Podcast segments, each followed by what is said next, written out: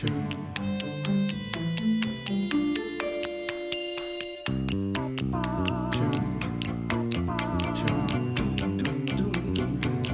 Welcome to the Thriving Artist Podcast, an educational feature of the Clark Hulings Fund for Visual Artists. The Clark Hulings Fund exists to provide business training and entrepreneurial learning to visual artists, to turn working artists into thriving artists. I'm Daniel Degree, your host. The digital learning community at clarkhulingsfund.org provides artists with camaraderie, feedback, and support. It's a forum to ask questions, join private groups to work out professional and business issues, and engage other artists in lively discussions on those types of issues we're about to ponder today. Finally, there's a social network just for professional working artists. Go to clarkhulingsfund.org, create a free login, and introduce yourself. We're looking forward to meeting you.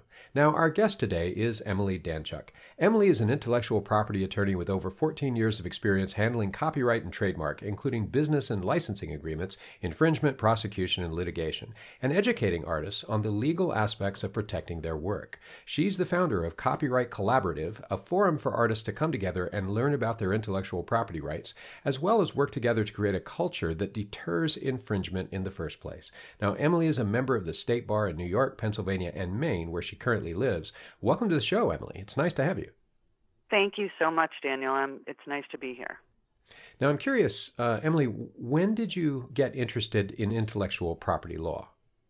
Well, I kind of fell backwards into it. I actually went in for a job interview after moving to New York City, and I thought it was for property law, and it was actually for intellectual property law. I don't know how I got the job, but that is how I fell into it, and I had never taken a course in my law school or anything like that, so I went in blindly, and I've been in it since 2002.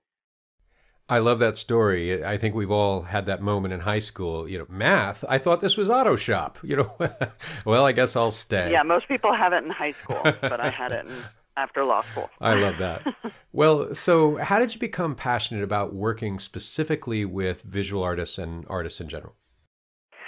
I think the short answer to that question is the fact that I discovered that artists, visual artists especially, didn't know much about copyright, and I got a general energy of powerlessness from them, where they seemed to not understand what they needed to do. They didn't seem to understand the importance of doing the right thing from a legal standpoint, from an intellectual property standpoint. And I think a lot of them, you know, from my early days in practicing in the early 2000s, I found that a lot of artists were lost in this area. And so I wanted to be someone who could offer my, you know, the information that I had gotten from my expertise so that they didn't have to go through what other artists went through, and so they could be a little bit more empowered in this area. You know, I'm glad you brought that up, because sometimes when we talk with people who provide consulting or insights or information directly to artists, we often focus only on sort of the information. There's a lack of information, et cetera. But we all have access to Google and Wikipedia, and we have access to plenty of consultants. But there is that context, that starting context of if you feel disempowered, if you sort of look at your environment as hopeless, or what you're doing is hopeless, or you don't fully feel like you have the same rights as other people. I use rights in sort of lowercase, but to inquire and pursue those things you have coming to you, then often the information can't help you. So I love that you're sort of about empowering artists, not just informing artists. I think that's pretty critical for us. I wonder if you can tell me, and maybe this is related to that, Emily, tell us more about the Copyright Collaborative. What is it? How does it work? And why did you found it? Well, it's funny that you brought up the idea of, you know, if artists have these rights, or if people have rights and they don't know what they are, then what's the use of them? So I remember sitting in a law class way before I entered this area of law and thinking to myself, and actually brought it up to the class, well, if people don't know this, and this had to do with the Sixth Amendment rights. And so I said out loud, I said, well, if your general person doesn't know this when they get arrested, then what's it for? And so I've always gone through I feel like I've always gone through my legal career with that, I want to say, stone pedal in my shoe where I think it's so important to educate people on what their rights are. And so the way that I got into Copyright Collaborative and started Copyright Collaborative was I went to a trade show. I would attend trade shows, New York International Gift Fair, which is now New York Now, and meet artists. And at that time, back in, 2003, 2004, 2005, every booth was different, and it was really exciting to go to that trade show. And now it seems that, over the years, people just started copying each other. And now it's just a conglomeration of, the same thing over and over again, and different, trends that are every other booth. And so it's a little bit disappointing, but I remember one time I tried to go into an exhibitor's booth, and I had an exhibitor's badge because my clients would get me into that trade show, and I would pretty much just walk softly with a small stick because I didn't want to bother people when they were showing, but I would write down the name of their booth, and then I would send them a letter just with some information. But I went in to go into this one woman's booth, and she wouldn't let me in. And she seemed very scared and said, "I'm sorry, you're an exhibitor, I can't let you in." And so it got to the point where it was so cutthroat that exhibitors at shows couldn't, had to be very wary about who was coming into their booth, who was photographing what. And it just seemed to me to be really sad. And so I thought, in consideration of copyrights and copyright law in the United States, and all of the misinformation that's out there on Etsy and other platforms like that, I thought it was just really important to let artists know what their rights were. And so I came across client after client after client who had not filed copyright applications for their works. And there's a humongous difference between a timely registration and a non-timely registration in copyright law as to what kind of damages you're entitled to, and which turn out to be leverage when you're trying to settle a case, which most copyright claims do settle. But that being said, I thought it was just really important for artists to understand their rights, because that artistic foundation, that artistic basis, that's their entire company. That's the foundation of their entire business. And so I thought it was just really important for them to understand the difference between, copyright, patent, trademark, trade secret, what have you, and to understand what they could do to protect their rights and to deter infringement that was becoming so prevalent. Well, we're actually going to unpack some of those different definitions and issues today. But first I want to ask you, you've mentioned in another venue that photographers and musicians have been sort of the leaders when it comes to collectivizing and advocating for protection of their work. And of course, you certainly see, issues arising really quickly with inappropriate use of images on the web, photography, namely, including music you don't have rights to. So is there anything that visual artists can learn from how musicians and photographers have done this, or to get up to speed more or less in the same way and become equally as empowered in this field? Right. And I think that fortunately for musicians and photographers, there have been some vicious organizations who have approached the Copyright Office and lobbied and vied for certain rights for photography and music. So, for example, under copyright law and the way that the Copyright Office works right now, you can file one copyright application for $55 with up to 750 photographs. Under visual arts, opposed to photography, if the work has been published, then you can only file one copyright for one work. And it just doesn't seem to make much sense to me. And I feel like the copyright, this was a change that occurred in, I believe, December 2013 or 2014. And it just didn't seem to make a lot of sense to me. And I feel like musicians and music groups, not music groups, but music organizations and photography organizations have really come together to lobby the Copyright Office and Congress to pay attention to their particular needs in the intellectual property arena. And I don't feel like visual artists have had the same representation.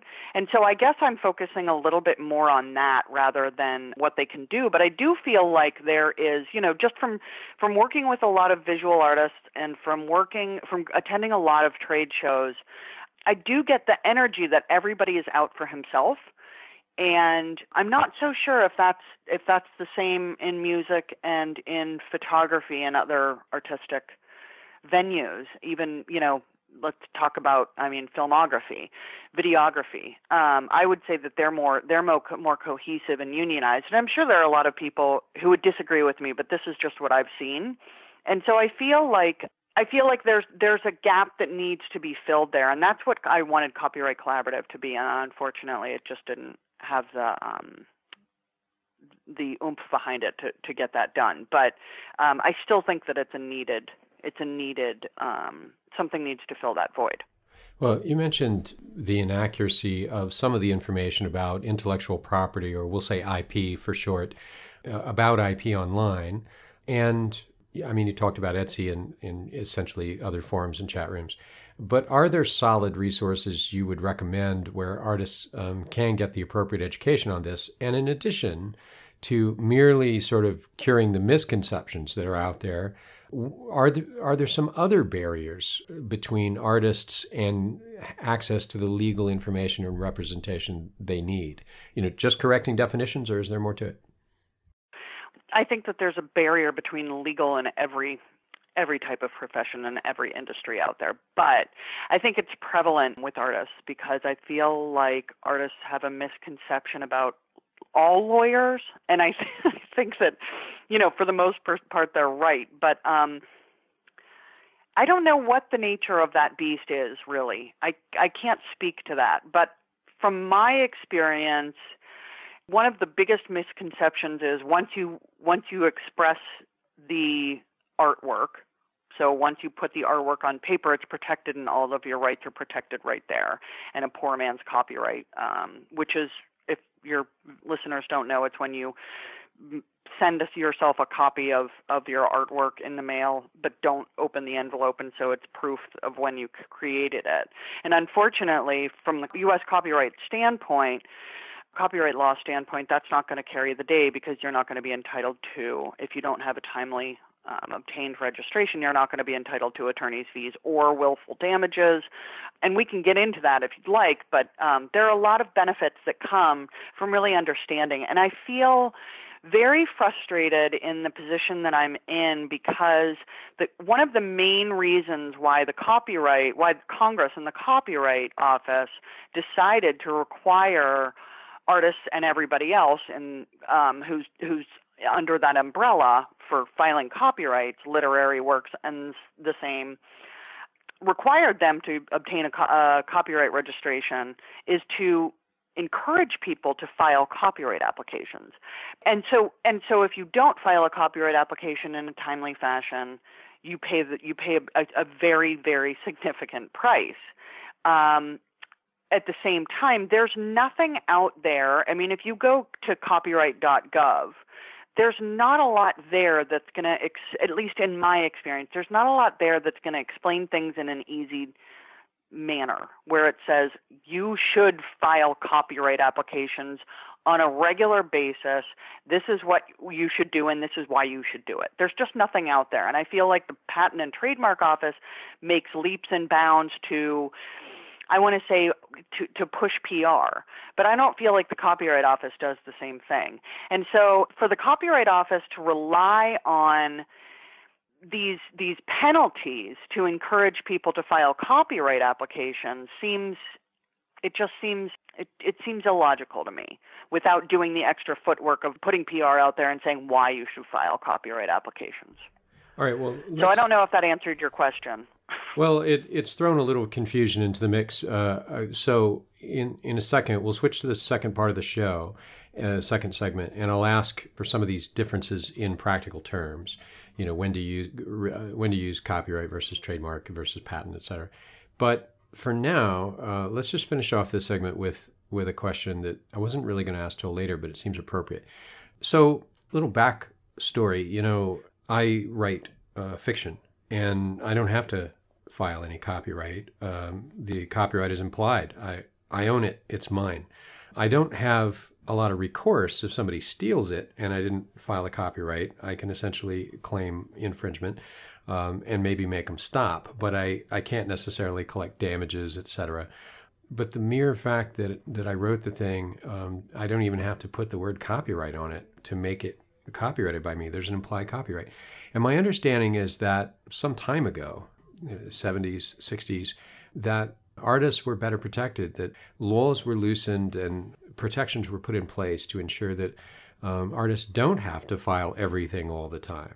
But correct me if I'm wrong about that for visual artists, or has the tide turned and we're seeing that some of the past legal process for working artists around implied copyrights has been watered down or weakened? What's going on that there's this difference of perception? Well, the way that I see it is there's been a perverse amalgamation of old copyright laws and new copyright laws. And so if you're trying to find out certain things about copyright, you'll see that it depends on when the work was created and when the work was published. If it was published pre-'76, certain laws apply. If it published later, certain laws apply. And so in my mind, what the unfortunate thing that people have taken out of that is you don't have to mark your copyrighted material as copyright Daniel Degree 2018 in order to obtain copyrights, rights to sue, rights to enforce against infringers. However, what people took away from that was just that immediate, once you lift the pen from the paper, you have a copyright and it's yours and it's protected and you don't have to do anything else. And so I think that it's an unfortunate result of the change of law, because what really is, in my mind, what's really important as a litigator and as someone who's constantly trying to protect artists' rights, in my mind, what that does is it does a disservice to people in the creative industry, because you walk away with just that information and nothing else. It's almost like fake news. Oh no, my copyright's protected immediately. Of course it's protected immediately, but you can't, and we can talk about the Supreme Court case that's coming out, but you can't, if that ruling comes out in a certain direction, you won't be able to sue unless you have a copyright registration in hand. And so, to me, it's kind of a Frankenstein of a law, and I think that law needs to be reevaluated, and not just from a digital standpoint, but from a standpoint of practicality, because you're asking people to understand a law that's extraordinarily confusing, even to practitioners. And like I said, kind of pieced together. It's an amalgamation of certain things, and it's very difficult to understand, especially if that's not what your focus is. I don't think many artists get into their profession saying, "Gee, I can't wait to figure out and untangle all the copyright laws and how they apply to me." Well, so let's dive into what some of these things are, because I hear that term copyright tossed around a lot, where it seems to be a general moniker, incorrectly so, but a general moniker for intellectual property. And in fact, copyright is just one of the forms of a claim of intellectual property, of which trademark is another form. And there's such a thing as a patent, and there may be others, but those are the big three that I know of. So let me ask you this question, Emily. When does an artist need to apply copyright versus trademark versus patent? Can you give some real-world examples of when each one of those is the appropriate recourse? Yes, absolutely. So that is a question that comes to me often, and I even have clients who have been well-seasoned and, protect their rights whether they're artists or not, and they still say, I want to copyright this slogan, or I want to copyright this name. And so, yes, I think that you're correct that copyright is a catch-all for a lot of people, and not just in the artistic community. So from a practical standpoint, and I really do need to come up with a good example, but from a practical standpoint, copyright is any expressed idea, So any tangible expressed idea, so for example, text in a book or two-dimensional artwork that's been placed on paper or a sound recording, any expression, tangible expression that's unique to the author, that's copyrightable. And so videos, music, textual work, sculptural work, three-dimensional artwork, some jewelry designs, if they're unique enough, two-dimensional artwork, those are all under copyright. And so what you want to think of that as is a creative expression of something. And so, for example, well, I guess, you know, that's the example is books are copyrightable. The text in books is copyrightable. The actual artwork is copyrightable. Movies, music. But Emily, you mentioned two-dimensional works explicitly. Does that, do you mean to imply that a three-dimensional work such as a bronze sculpture is not copyrightable? No, that would be considered a three-dimensional or sculptural work, and that is copyrightable. Okay, good. But I'm just kind of going through the list of things in my head, and so two-dimensional artwork, three-dimensional artwork, movies, music, books. All of those are copyrightable, and even architectural designs are copyrightable. Essentially anything that's creative expression, I think exactly. That's what you're saying. Exactly.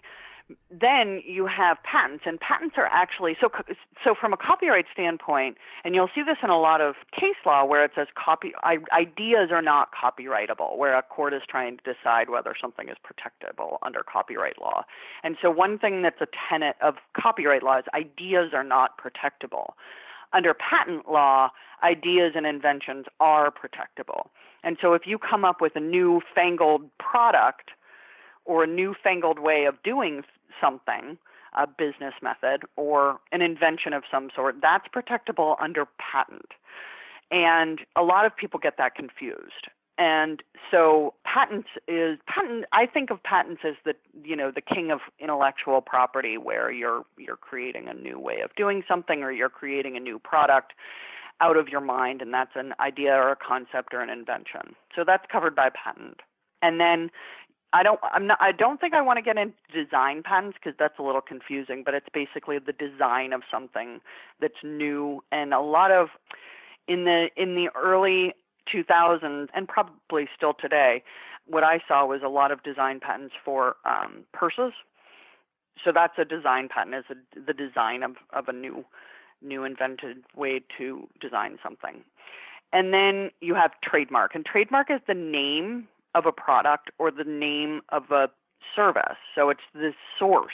It indicates the source of that product. And so if you, the way I like to put it is, if you open a Coca-Cola in a can that says Coca-Cola, you're going to expect it to taste like Coca-Cola and not Pepsi. And so we associate, in commercialism, we associate certain names of goods and services with that specific good and service. And so to trademark is simply the name of a product or service where that service or product originates from. So I can trademark my slogan or my company name then? That's correct. Or the line of a product, if you have a name for a product line. So it's not just the company name or a slogan, but it can also be a product name or slogan. So, well, I think also it's not part of our normal... It's not part of our common modern English, which is a greatly reduced vocabulary, but in the old days, a trademark was clearly for a mark that you would use for trade purposes. And so that's another way of thinking about it. A mark can be your brand name, a mark can be your slogan, or a mark can be the name of your product line, et cetera. It's a mark. Yeah. It's like a signature for something. Exactly. Right.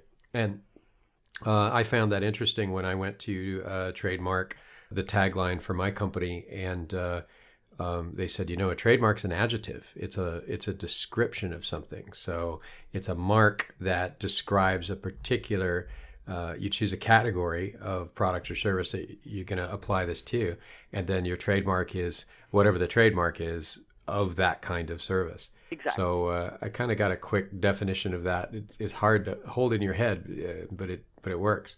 So copyright is for expression, creative expressions, but not ideas. Patent is for ideas, and trademark is for names or marks.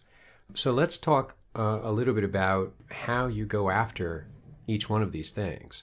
So, for instance, you want to go after a copyright or patent or a trademark. You know, you want to copyright your work. You want to patent an idea that you have, which visual artists very often do have patents. Or you want to trademark a name. An example of that is there's a particular artist duo that wanted to trademark the name of their duo-ness, you know, the brand that they had sort of created. What is the first step? I don't want you to elaborate on the whole process, but where does one turn? You go to a different place, a different website, a different office to copyright versus patent versus trademark? So copyright, you would go to the U.S. Copyright Office, which is copyright.gov, G-O-V. And for patents and trademarks, the website is uspto.gov, so United States Patent and Trademark Office.gov. And you can get a wealth of information from pretty much both, but, you know, in some ways you have to dig for it. But they'll, you know, to some extent, they'll walk you through the process. Yeah, and some of that information can be a little bit obstruse to digest.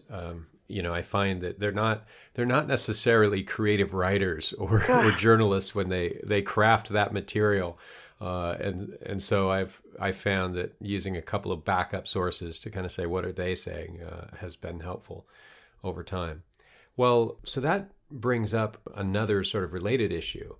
So we talk about starting with the individual, you know, with either the Copyright Office or the Patent Trademark Office, but should artists actually be starting with an attorney? Is that the first stop, or do you actually think that it's potentially possible or even wise for an artist to do some of this themselves?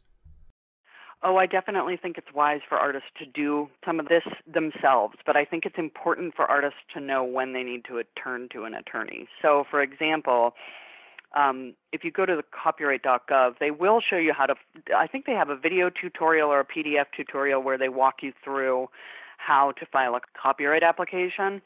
Some of it can be a little bit daunting because it's kind of hard to understand, you know, for example, when was the work first published? Well, what does published mean? And it turns out that if people want to know, published means for offer for sale or license.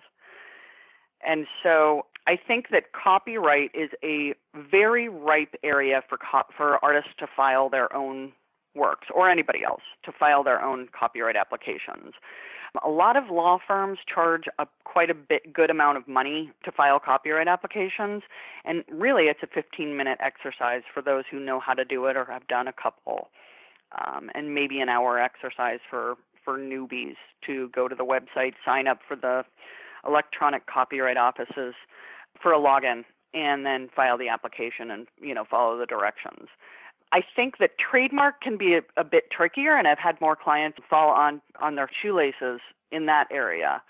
And I think that trademark can be sufficiently nuanced where you know enough. It's a very good area for me to say, or for others to say, I know just enough to be dangerous.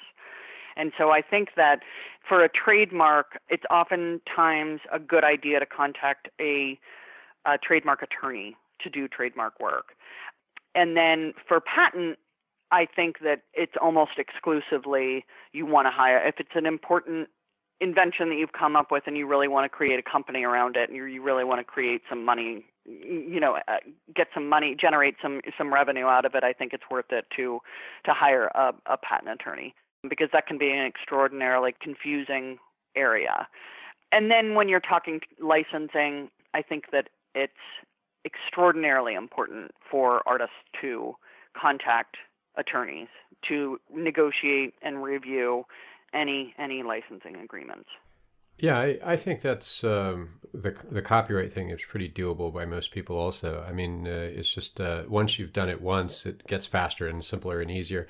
Exactly. The trademark thing, I actually did a little bit of a hack. I did pay a fairly exorbitant fee, I thought, to have somebody file my first trademark. And then I just carefully watched and studied what they did and had the back and forth, listened to the logic and the reasoning. Here's why I'm doing this. Here are the possible ins and outs. Here's why we may have to wait. Here's what will happen if the if the office comes back and you know, disputes some aspect of it. And so after that, I started filing my own trademarks, but with the intention that should there be any pushback from the trademark office at some point along the way, you know, they throw up a roadblock. That's the point I engage the attorney. This is what I've already filed, and just because for me the cost was really a factor. Yeah. I wonder though how quickly people need to apply for some of these protections, do you think, after they make the work? So when we're talking about making the work, obviously that's copyright. Do they need to copyright it immediately? You know, and when's the appropriate moment? The before they show it, after they show it? Because you said that you used that phrase, anything that was offered for sale. So when's the right moment and how soon? That's a really, really good question, and that's one of my favorite questions because it's really important to know this because artists and small companies have limited funds, and so you want to put those funds where they're most important. And so in my legal opinion, the most important thing you can do is obviously a patent. If you have a patentable subject matter, a device, that sort of thing, then you want to get that patented because once you publish that work, as it were, and put it out into the public, you have 1 year to file a patent, or you cannot file a patent in the United States, and you can't protect it via patent. And so that's crucial because the patent protection lasts for 17 years. So you can gain quite a bit of revenue before your competitors can come along and steal your work or your invention and market it themselves.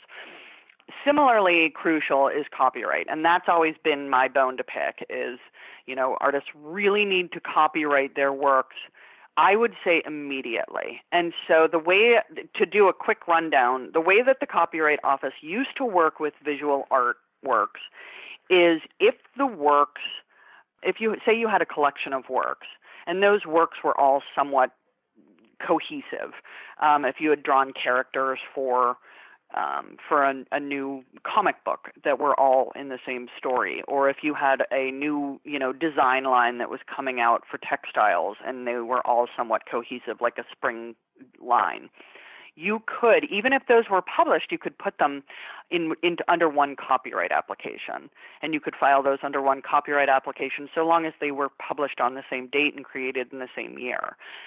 As I mentioned, in December of, and I can't remember whether it was 2013 or 2014, to my chagrin, the Copyright Office, for some reason, and I still don't know why, changed that rule. And so only pertaining to visual art, if the work has been published, you need to file a copyright application for that one work, and you can't include more than one work in that copyright application.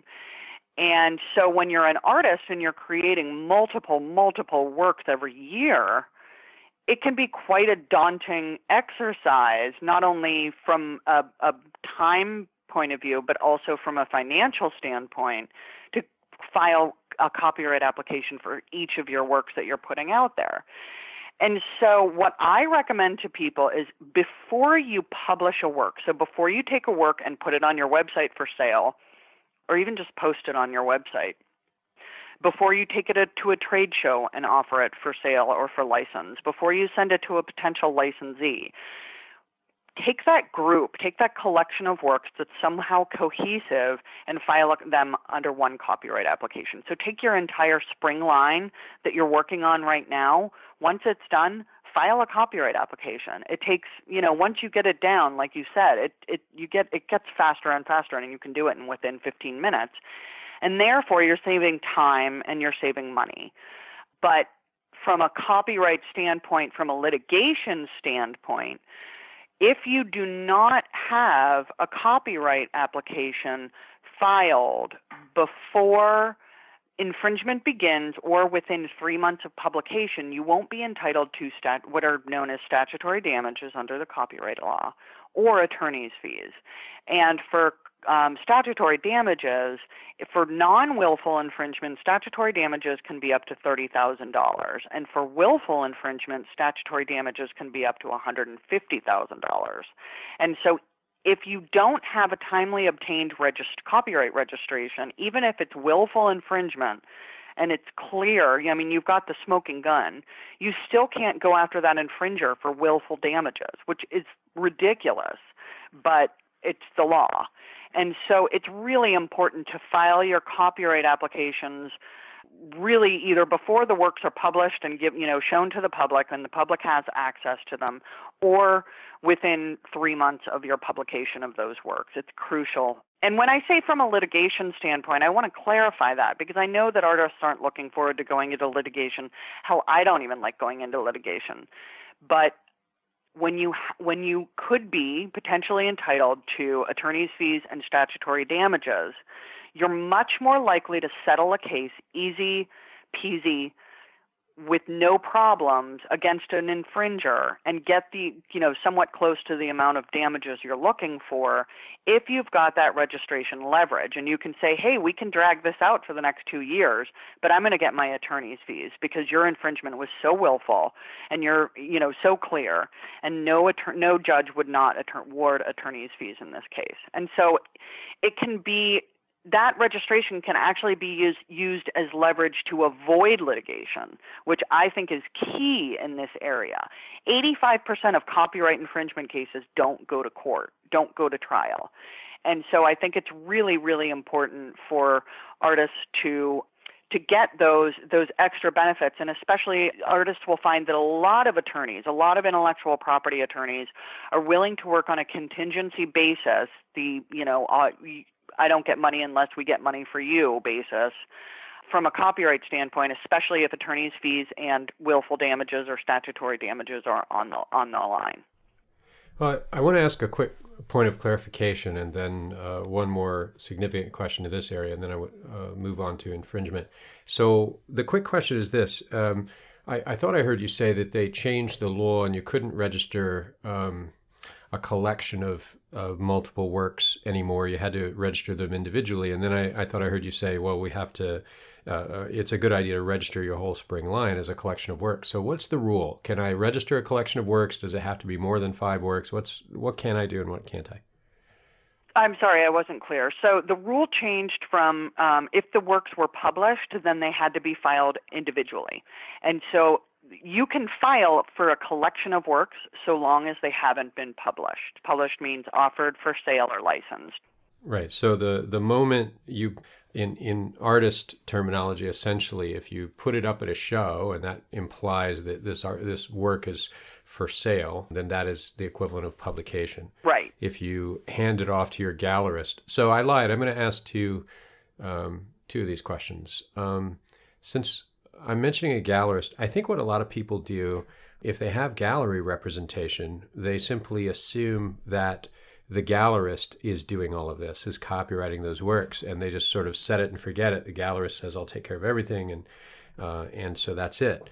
Do you have any experience with this? Is it your advice, or what observation have you made? Is that true? If in 90% of cases, if I have a gallerist, I just hand it to the gallerist and they're always copywriting it? Or do I still need to be thinking about this if I have a gallerist and doing something about it? I would definitely follow up on that, because I've reviewed several gallery agreements and representation agreements, and I haven't seen that they're going to handle the copyrights. I think that in book publishing, that's certainly something that will be taken care of, where you almost don't have to look back to see if it's been done because they'll take care of it. But I've never seen an agreement with a gallerist where they'll say they take care of the copyrights. But the thing about it is that if they say they will and they don't, you're still on the line for all those potential damages. You're the one who's not going to get those damages. So I've even seen cases where an artist hired an attorney and the attorney said, oh, I'll take care of that copyright application. Well, he never did. And she got infringed. Her works were infringed and she wasn't entitled to statutory damages. And she could have sued that attorney for malpractice. And so I would not assume anything around copyright. I would make sure, and you can do a simple search on the copyright.gov and see if your name comes up, see if your company name comes up as a registration. They have a very searchable database. And so I would definitely check in with the gallerist, and I would definitely check the copyright website. And another thing is that if an application is filed, a registration should issue. And the Copyright Office is so behind and has been for years, very backed up. And so usually it takes about 8 months to 15 months for a copyright registration to issue. But if your gallerist is filing copyright applications for you, you number one want to make sure that it's being filed properly and that the information is accurate. And number two, you should be the one who holds the copyright registration, unless it's owned by your gallerist, which I can't imagine. Yeah, I haven't seen a lot of this agreeing to file copyright for the artists either, because I think the focus of a lot of gallerists is to sell the immediate work in hand and not necessarily to protect the long-term intellectual property rights of the artist if images of that work are stolen and turn up on T-shirts in China or as a book cover in the Netherlands or something like that, and potentially illustrating something you don't want. So I'm not saying that gallerists are ill-intentioned, but it's sort of like a real estate agent. You know, they're there to either sell or help you purchase a home, but not necessarily to ensure that the boiler is going to last you another 20 years, et cetera. And so there's just these other things you need to be looking out for yourself, regardless. So I think that brings us to my last question in this area, and then we'll move on to infringing. So you've outlined very adamantly the risks of not filing a copyright as being the inability to collect damages, that being the chief loss there, the inability to enforce damages, collect damages in the case of infringement. And yet, you know, we went back, if we go back to that question of, isn't my work copyrighted already? And do I really have to file for it to be copyrighted? You didn't dismiss that as though that were not true. You simply said that, yes, but that leaves a lot of misconceptions. And one of the misconceptions is that somehow you'll be able to enforce the copyright. You would be able to enforce it in order to, I think, stop someone from infringing. You'd be able to get a takedown order, you know, to get it off their website, but you wouldn't be able to collect anything. So do you find, is that accurate? And either way, do you find that there are cases where the work of doing all the copyrights for every work the artist is doing, especially if it's an emerging artist who really doesn't have 2 cents to put together to buy, you know, the paints they need, et cetera. Do you find that there are cases where you'd advise just going ahead and riding along and either copyrighting those works later or belaying that until you're in a more financially stable relationship with your art business? Well, I think I heard several questions in there, and probably. So I'll start with that. No, that's okay. I'll start with the idea that the copyright immediately and automatically invests in the work. And so to answer that question, that is true. And if you actually look up the Copyright Office's old symbol, it was a pen lifting from paper. And so, as I mentioned before, once the pen lifts from the paper, you've got a copyrightable work. I mean, you could do a squiggle and lift the pen from the paper and automatically your work is copyrighted. But that doesn't give you many benefits. And so you also mentioned the idea that artists can get takedowns from various websites and ISPs and you know, get a DMCA takedown. And that's interesting because and I'm going to give you the stock lawyer response on that. I think it depends, because if you go to certain websites such as Alibaba, which is a very well-known carrier of infringing works, they usually won't take down the work unless you produce a copyright registration or a trademark registration. And so I think that it's getting harder and harder to get, and I think it will continue to get more difficult and more stringent in getting works taken down unless you have a registration. It's very easy to say, here's my registration, take that work down. And so I think that it depends. I think it depends on where your work shows up. And I think that that's a big risk to take. Not only are you taking the risk that somebody won't infringe your work, but then, you know, plan B is where it's going to end up and who's going to be infringing it. You know, if it's Etsy, maybe it'll be a little bit easier to take down. But if it's Alibaba, it's not going to be so easy to take it down. And I think that it's going to get more and more difficult to get infringing works taken down without a registration. And I think, you know, I wouldn't be surprised if that law changed where you had to submit evidence of a registered work. And then finally, you said the artist who's, you know, the starving artist who can't afford the copyright application. And what I would say to that is protect your best-selling work. It's always the best-selling works that get knocked off. So if you're a jewelry designer, for example, and you've designed a unique jewelry design, get that, copyright that. Pay the $35 fee to copyright that. It is, I mean, I think it's really important for artists to understand that that's the foundation of their business, their creative expression. And it's almost like a furniture store not taking out insurance on, renter's insurance or insurance on their inventory. I mean, if that's gone, you've got nothing left.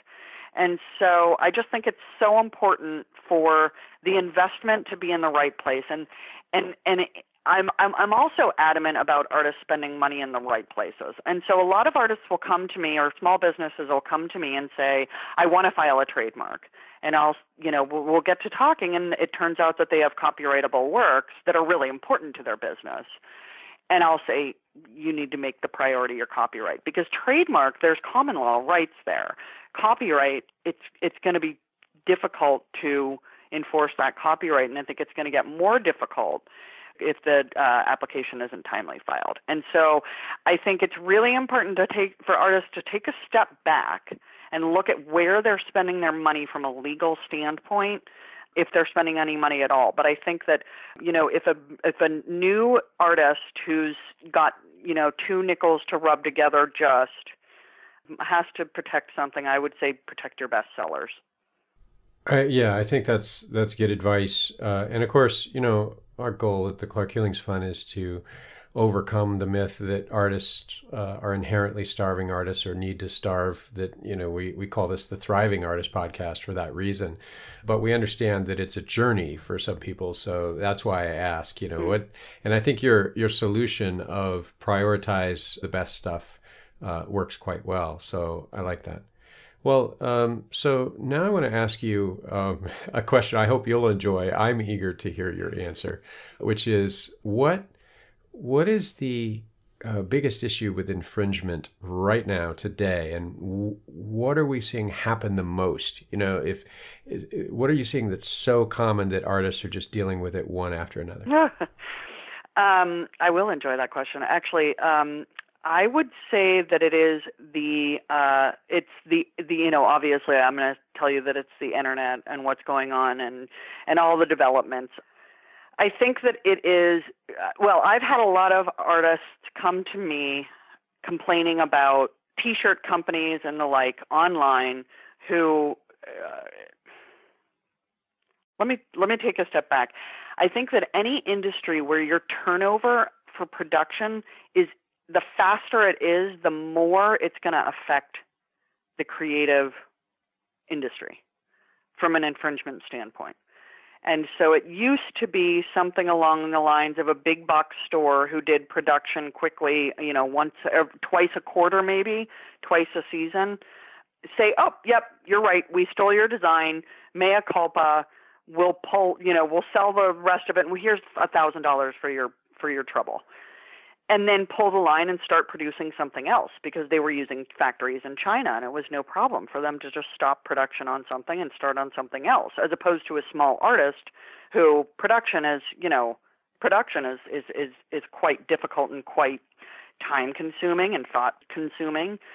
Now you've got production occurring at a supply and demand level. And so it's almost like, well, we're not going to print the shirt until somebody orders it. And so that production is happening so quickly that artists cannot keep up with it, especially since it's on the internet. And I think that that is going to be an interesting area of IP law to watch, which is the, any goods production, any consumable good that carries artwork or somewhat carries intellectual property that can be started and stopped so quickly from a production standpoint. And I'm, I've been involved in cases where it's essentially a case of whack-a-mole, and it's extremely frustrating. I mean, an artist can spend 25 hours a day filing takedowns and having them have absolutely no effect whatsoever. And so it's an extremely frustrating situation that artists find themselves in, and I think it's quite novel from a standpoint of infringement. I think this is a new area that we're going into where DMCA takedowns just aren't effective. That's from my standpoint. I'm sure you'd hear something completely different from an entertainment attorney who deals with music. But from my standpoint, any two-dimensional artist, that is what they're dealing with on a daily, if not hourly, situation. And I think that once you exploit your work online, it's almost like sending your work to China to be manufactured, because you've got so many people out there who have software that's just going to steal the artwork without a second look back. It's not even a person anymore. It's the software that does it. Well, so it'll be interesting to see what develops there. Yeah, in writing, we call that the print-on-demand (POD) phenomenon. That you can, instead of the old days where you if you want to self-publish, you buy several thousand books and you have to figure out where to warehouse them. They'll charge you a fee for that, by the way, if you want. They'll gladly take your money. We'll warehouse them for you. We got storage. Or you can store them in your basement and let them get moldy as you hand them out to friends at Thanksgiving. Thanks, Bill, for your latest self-published book. But those situations, that same print-on-demand technology, that means they don't have to store the books. They can print individual items on demand, almost in the way that a 3D printer can print a gun on demand, just a one-off, right? And then print on the very next run, can switch templates and print a piece of furniture. Well, I see that on eBay. So on eBay, you can actually find works of artists by what I would call not mastered. We're not talking about Van Gogh. I'm sure somebody's doing it, but we're talking about somebody, less known than Van Gogh. They were a middle-class artist. They had a 40-year run in the United States or something like that. They're now a legacy artist. And you can actually get some amazing paintings by those artists, given the fact that they're not alive and that those paintings have already been sold at least once, and which museum they're hanging in, so it can't be the same painting.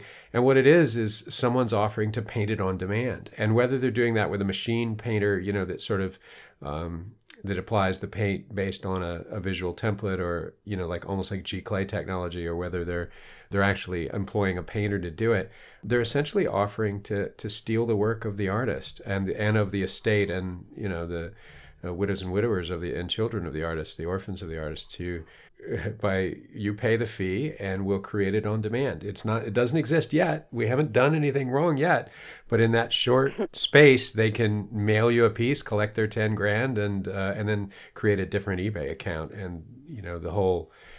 All evidence of the transaction, other than your side of it, is pretty much gone within a few minutes. So I see that a lot. From a copyright standpoint, that's the equivalent of premeditated murder. Exactly. There's no question of the intentionality of it. It's just a matter of can you enforce it in time? Right. The enforceability would be there, except for the barrier of international law, the differences in copyright protections. The barrier of language and finding the original seller, and the speed at which they can act. So that's an interesting... And then disappear as well. Exactly. So that's an interesting quintrifecta of problems. I figured you were going to say the big box stores, but that was a good explanation also of how big box stores do this. And it's kind of appalling, actually. And it makes me wonder. Well, big box stores actually, that was kind of 10 years ago, and I think that they've learned their lesson because of Facebook and social media and artists taking them to shame. Right. And I think that they've stopped it. You'll see, for example, West Elm has their little artist corner, in their catalog, and so I think that they've cut down quite a bit, at least the distinguishable big box stores. So now it's more online. Yeah, we don't necessarily know about the ones that I can't mention any names, but there are these big box stores that I would call hyper discount big box stores, and there's every kind of counterfeit there, of everything, shoes and clothes and bags, and I mean it's just so obvious. You pick up a pair of Nikes and they weigh less than a stick of butter, and you're like, these are not Nikes, and I don't care. I don't have to look any further. I don't have to study the label and see if it's Nike with an EY or anything. It's fake. And it's just out in the open. It's like the street vendors in New York. You know, there's some guy selling me a video on the table. At least I know what I'm getting. Or the Gucky bags with the 2Ks yeah. and the Gucci. You know, I or the Rolex watch. But yeah, it's amazing. How would they not steal art? And I think a lot of artists wonder, when is the, you know, I can't picture my art being stolen. When is that likely to happen? Where I see a lot of it is art that looks good on a calendar or a mug, little characters from art or personas you've created or scenes that are sort of, you know, Americana or kitschish. I see that stuff. And the problem with it is it's not signed, it's not labeled, it doesn't say who drew it.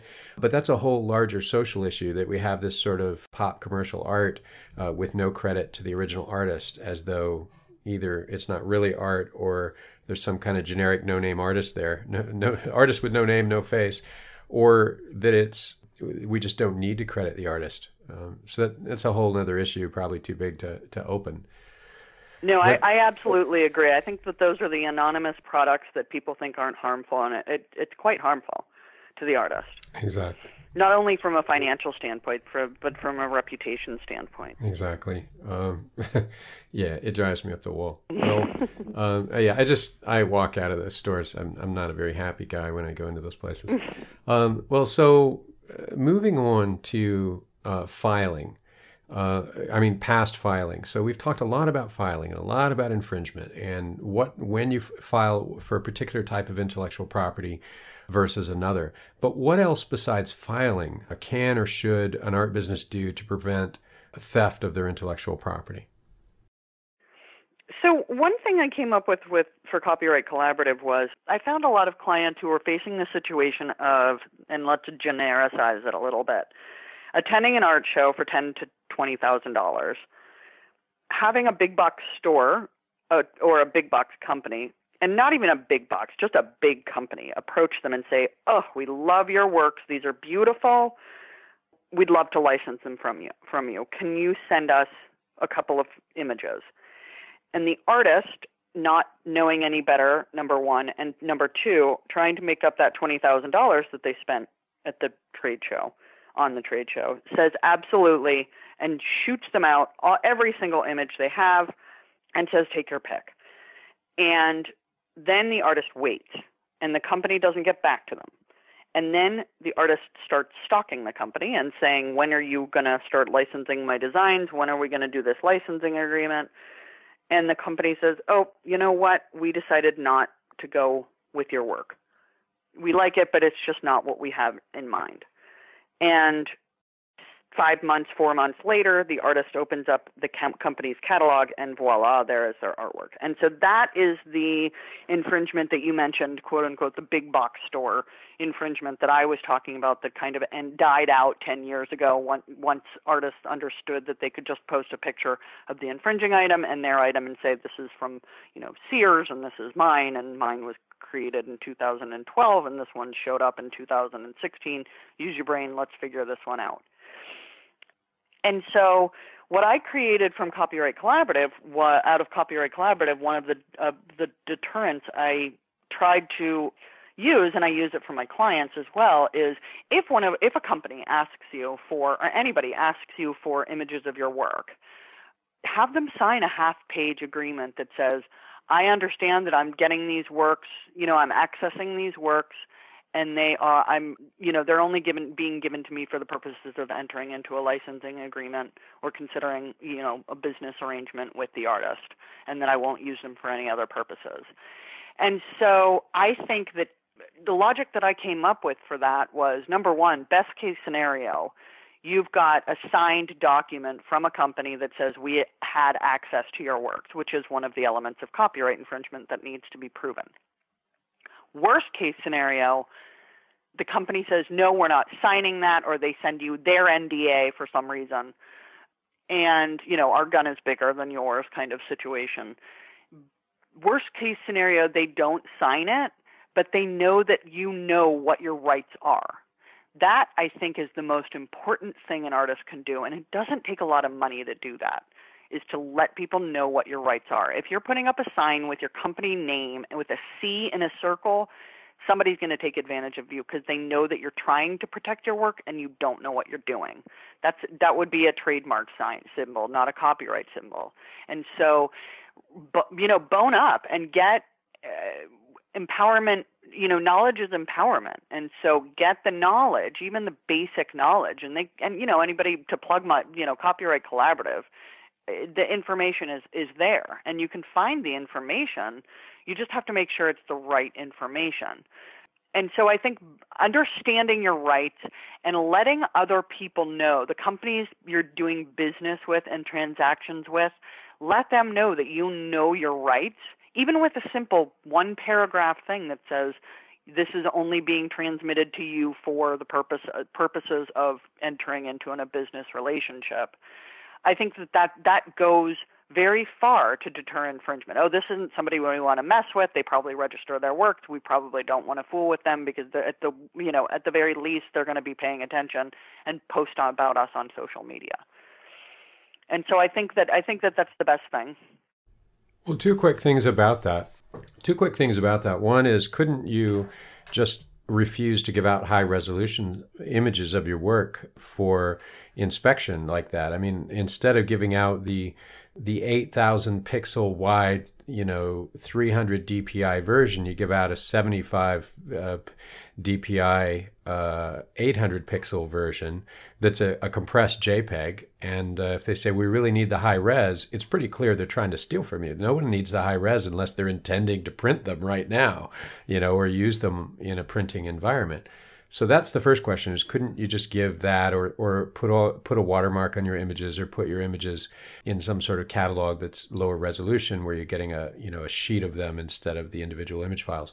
And the second is, it almost sounds like when you describe this, that the question of intentionality is a foregone conclusion for you, that you don't even doubt a little bit that a lot of these people are really just trying to steal the artist's work. When you say, well, this will let them know to move on to the next guy, what you're sort of saying is they're trying to steal from you. And, you actually need to make them move on to the next guy.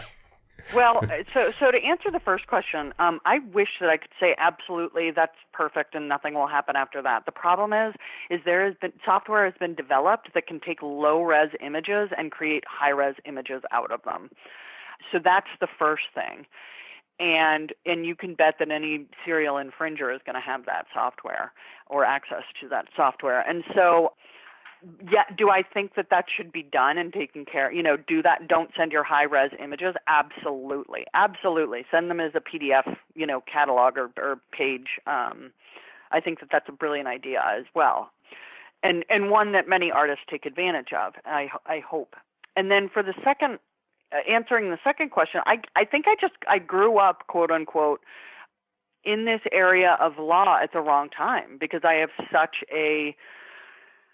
I'm very cynical of these companies because it was almost as if in the early 2000s it was part of their business model, a cost benefit analysis of stealing artwork from artists. It was so prevalent. I mean, the stories that I would hear that came out of trade shows were just ridiculous. One of my clients told me a story about how some gentleman approached her, and he was some low-level executive, I guess, from one of those companies, one of those fancy big-box companies, and said, look, if you don't license us your artwork, we're just going to steal it anyways. And so that's kind of what I legally grew up with. And so it's very difficult for me to move away from that.